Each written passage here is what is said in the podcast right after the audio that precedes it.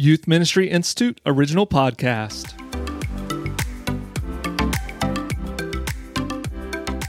Welcome to the Making Sense Ministry podcast, a podcast designed to help you lead well in ministry, transform your lives, and impact generation. I'm Brian Lawson, back again with Kirsten Knox. Hey, Kirsten. Hey, everybody. Hey, Brian. And we are excited to celebrate a new season, start yes. a new season. And uh, we've got some great stuff to share. Uh, so I don't know when our listeners are listening to this. Uh, perhaps they're listening to it shortly after we release it. Uh, but we just ended summer. Yes and I had an, I had a really cool experience, Kirsten. That I want to share with you. The I was had a really long day, um, and I was exhausted, and I think we all know those days.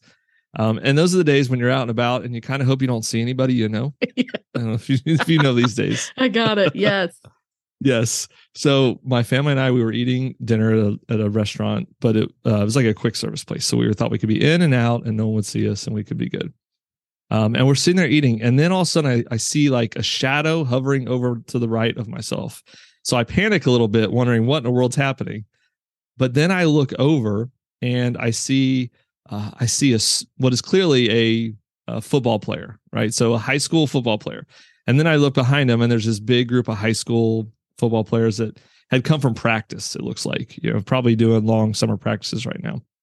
And uh, and he said, Pastor Brian, and the whole time I'm like, I don't know if I know this person. And I think I should because he knows who I and am. And I feel like at this point in time, I'm supposed to know him. And so I wasn't sure who he was. Uh, and he goes, Pastor Brian, I, I, I know I hadn't seen you in a while, but I just wanted to tell you, you were like the first person to tell me about Jesus. And you were the one who really got me interested in faith and in Jesus. And uh, like, here I am, terrible day, don't want to see anybody and then hit with some incredible, you know, gift from him wow. to share that with me.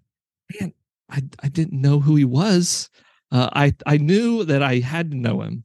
I recognized like his mannerisms, and he clearly knew me. And so I kept trying to remember who he was. So I'm trying to play it off like we do. Yes. Um, yes.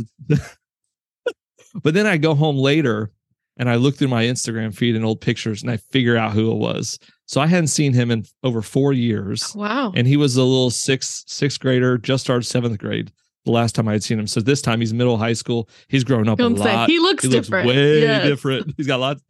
Yeah, long hair. Everything's very different.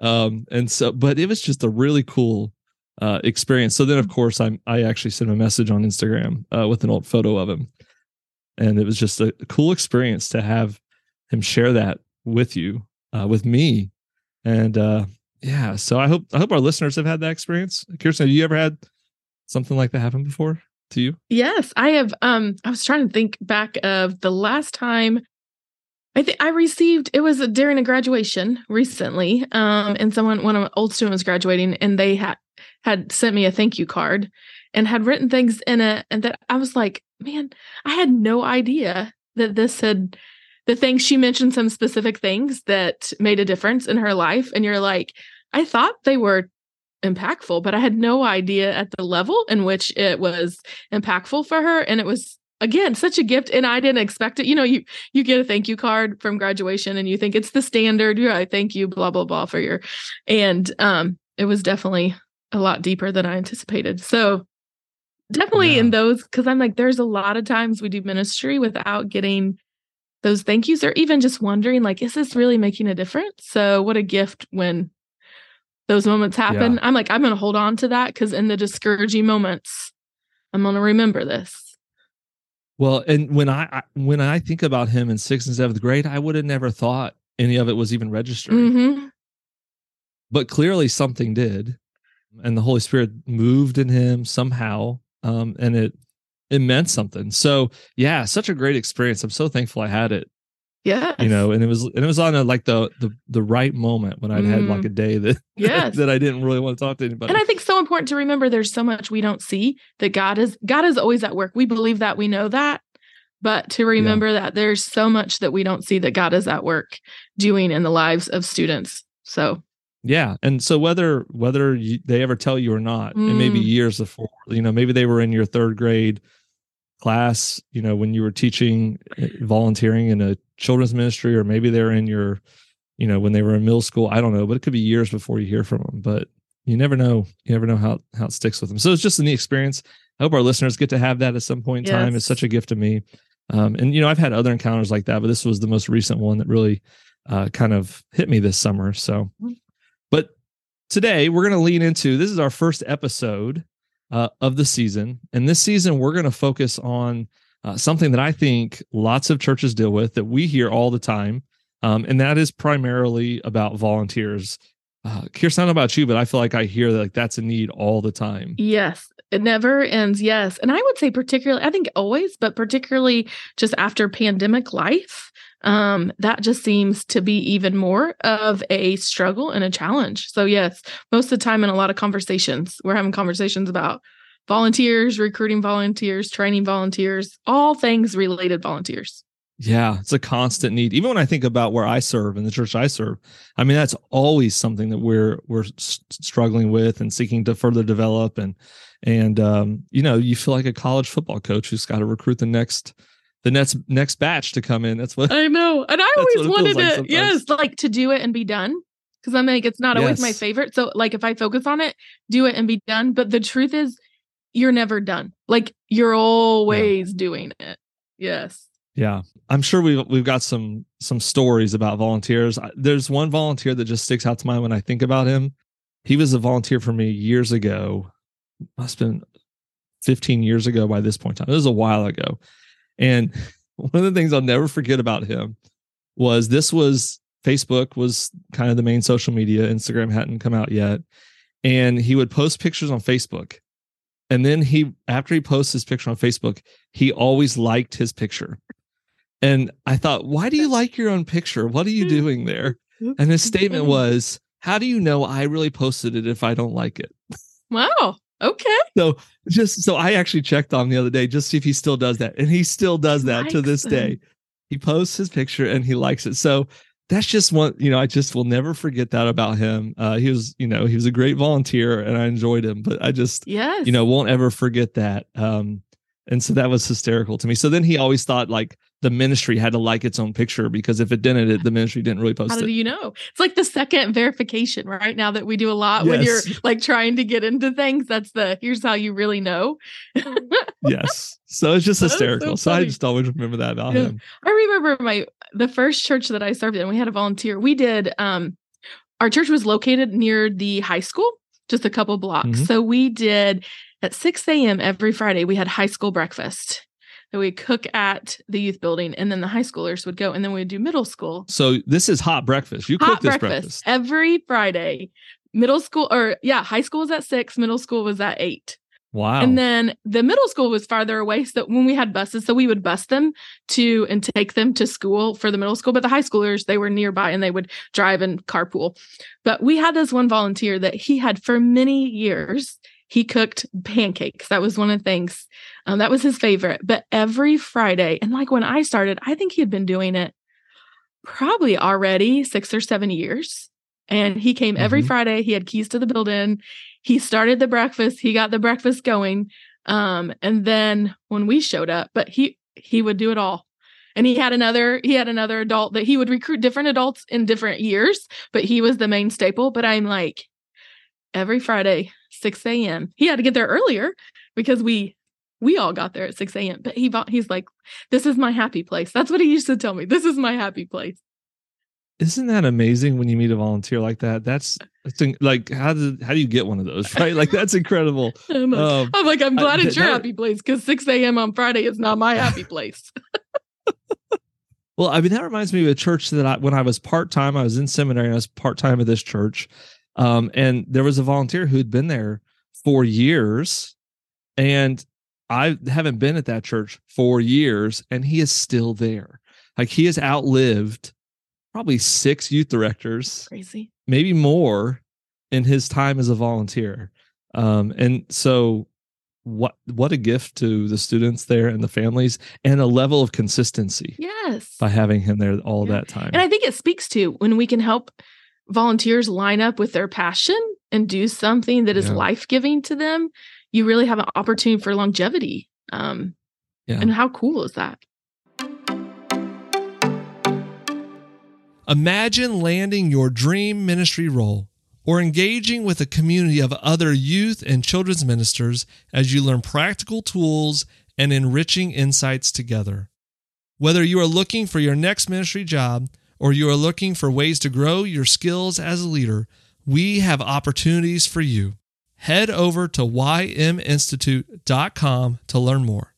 And now, back to the episode. So, Kirsten, do you, you by chance have any volunteer stories uh, that inform how you think about volunteers or has shaped how you go about recruiting or training or just volunteers in general?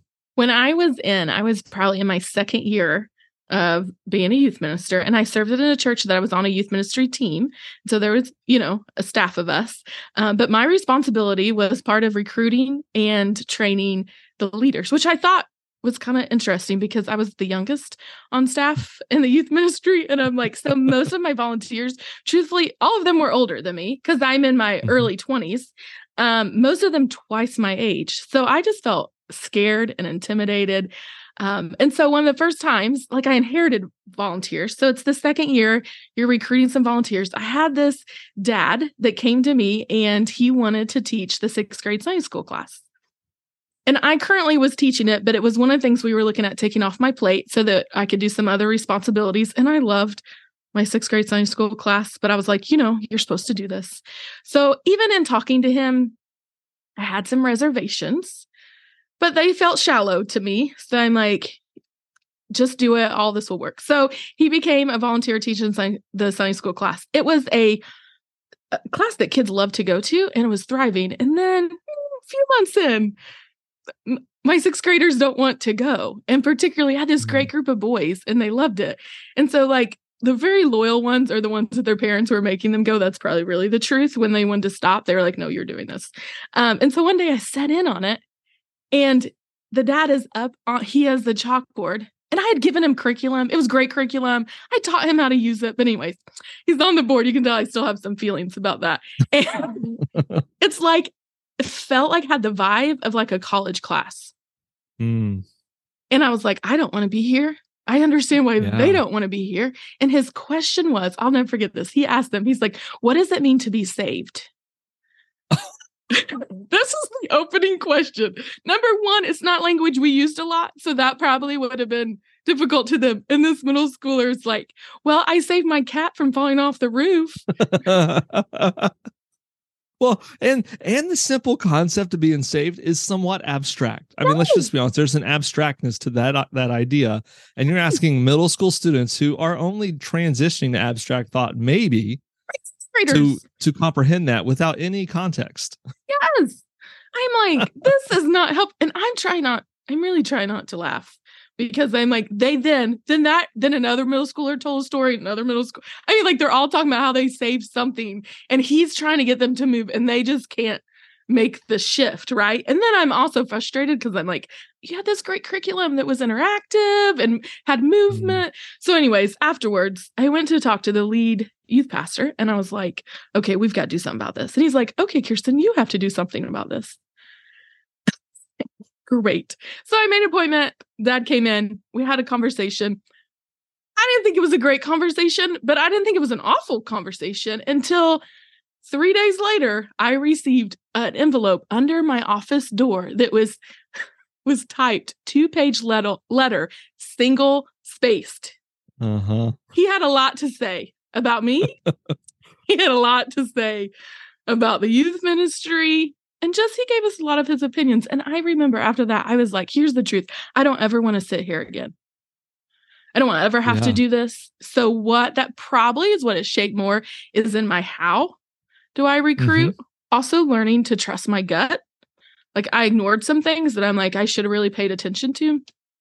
Yeah. And probably I was slower to trust volunteers and I bring them in more in an entry level before they're like small group leaders. And all of it, I think, goes back to second year. So 20 plus years later, I'm like, I'm still like shaped by that experience. I will have to say, I've never had to quote, quote, fire volunteer before again. So that has been good. We've had to move volunteers to different spaces, but have learned. But that was awful. I'm like, reminds me of the the Moneyball scene. I don't know if you've seen that movie where he makes them learn how to to let go of a player who's been traded to another team.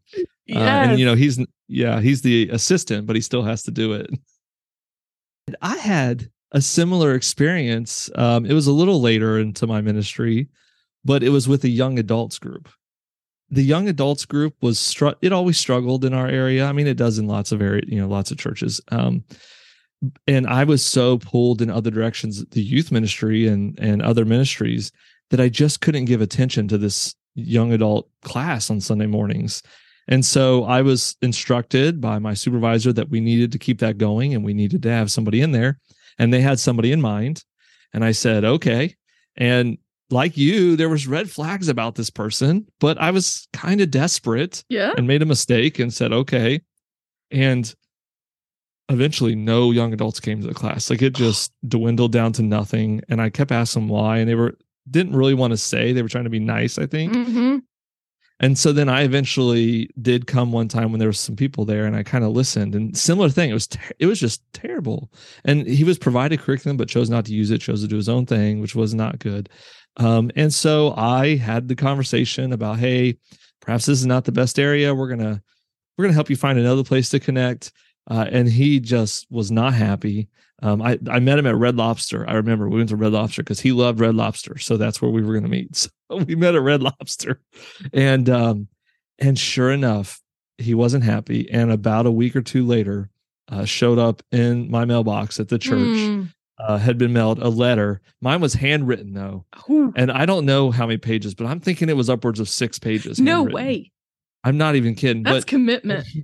this it really it really was um and uh and so i opened it up and i recognized the handwriting it was clear it had come from this person um but number one rule that i heard a long time ago was if you don't put your name on it i'm not going to read it There you go. and so there was no name on it it was clear it was not happy mail so i threw it away and never looked at it Look at you. because i was i was not going to be bashed by somebody who wouldn't put their name on it um and i knew who it was well- right and i knew well he wasn't happy yeah, not a lot of value there. I You know, no as a pastor's kid, my mom always said to us, because we would receive at times anonymous letter. She's like, if you're going to write something, put your name on it. If you don't have the guts Yeah. to put your name on it, don't write it. When I called my parents, because of course, you know, I'm very upset when I got my letter. And my dad's comment was, "Uh, well, he put his name on it. And I was like, there you go. so, way to find the positive, dad. so you know that informed me for sure, and it changed how I approach volunteers. Like you, I learned like if I have a gut sense, like I gotta listen to that. Like there's a reason why that's there, um, or at least give more space to dig in and think about it. Um, but this whole season, we're gonna focus on volunteers. We're gonna we're going to talk about your volunteer team. Um, and I think, and I don't know if you agree with this, Kirsten, that oftentimes we we say we need more volunteers um, and therefore we talk about how there's just not enough people in the church or we say we don't know how to recruit them like we ask and no one responds um, and i think we always blame rec- the recruitment process Mhm. of volunteering but i actually think it's much more than that um, it's not just how you recruit volunteers is it No, I think, and how you keep volunteers and retention and understanding that, I think is um is very helpful. And I like it because then I have more control over that. Right. That is in my arena. But I do think we oftentimes think the problem is recruiting when we understand some of those other tools, which we're going to impact the series that really helps you to be able to um, look at that differently and also have a different level of success when it comes to volunteers. yeah because we don't want like we don't want you our listeners to have the situations where you get the nasty letters. Uh, in truth you might get one anyways. It's sometimes that's just part of ministry. Um, but we we'd like to help you avoid that. Uh, we'd also like to help you have more volunteers. And let's create more volunteers that are like the ones who have been there for a really long time. Yes. They they are a gift now sometimes we wish we could like shape them a little more mold them mm-hmm. a little bit but in reality their faithfulness is a significant gift to us if we would just recognize that Yes, Yeah. absolutely. Such a gift. And now I wish I could go back and ask them questions, right? Like yes. and learn a little bit more now that I'm in a different space. Yes. Yes, I have seen the gentleman who wrote me the very long handwritten letter. In fact, he came when I was interim uh, pastoring a church uh, multiple times to the sermon. So I found that to be very interesting. So either he's forgotten or forgiven, or he's decided to to take notes again and use against me. I don't know, but um, but here's what I would say Hmm. as we wrap up this first episode. Here's what we want would like you to think about. Um, we're going to talk about this season the lifespan of a volunteer. Oftentimes, I don't know we consider the full lifespan of a volunteer. And what I mean what I mean by lifespan is that uh, from the moment that you decide to recruit somebody into ministry to the moment that they have stopped volunteering entirely with your group, so they're not involved for whatever reason.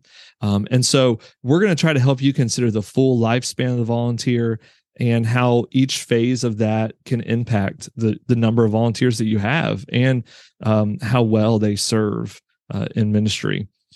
Yes. Two, so two questions I, I wonder for our listeners to think about if I was them is one, I would wonder um, who do you have that has been around for a while or who's your longest volunteer? You know, maybe it's been a year for you. Maybe the volunteer's been there for five years or two years or maybe 10 years. Um, and what what has in your mind kept them around? Hmm. So I would make a list of like what has helped helped them stay around. And the second is I would think about a volunteer who didn't make it, who maybe started th- for three months or six months and then left, or maybe they were there a year and they left. And I would wonder like what what do you think contributed uh, to them leaving? So I think if they we start with those questions, it it can help build some reflection Yeah. into our volunteer lifespan. Yeah. So give us some great um, insight and then also be able to be able to think, how do I want to shape that differently so that we can maximize the lifespan, which is the goal. How do you maximize that and put yourself in a position of strength to do that. So I'm excited for this series and the topics that we're going to talk about and unpacking how do we do that with volunteers and how do we maximize their impact for the kingdom. Yeah, I think it's going to be great. Uh, friends, uh, we hope that you will subscribe to this podcast, maybe share it with your friends if you find it helpful, um, and join us this season as we dig into volunteers. Um, and until next time, I hope we've helped you make sense of this thing we call ministry. To learn more how we might guide you towards success in youth or children's ministries, head over to yminstitute.com.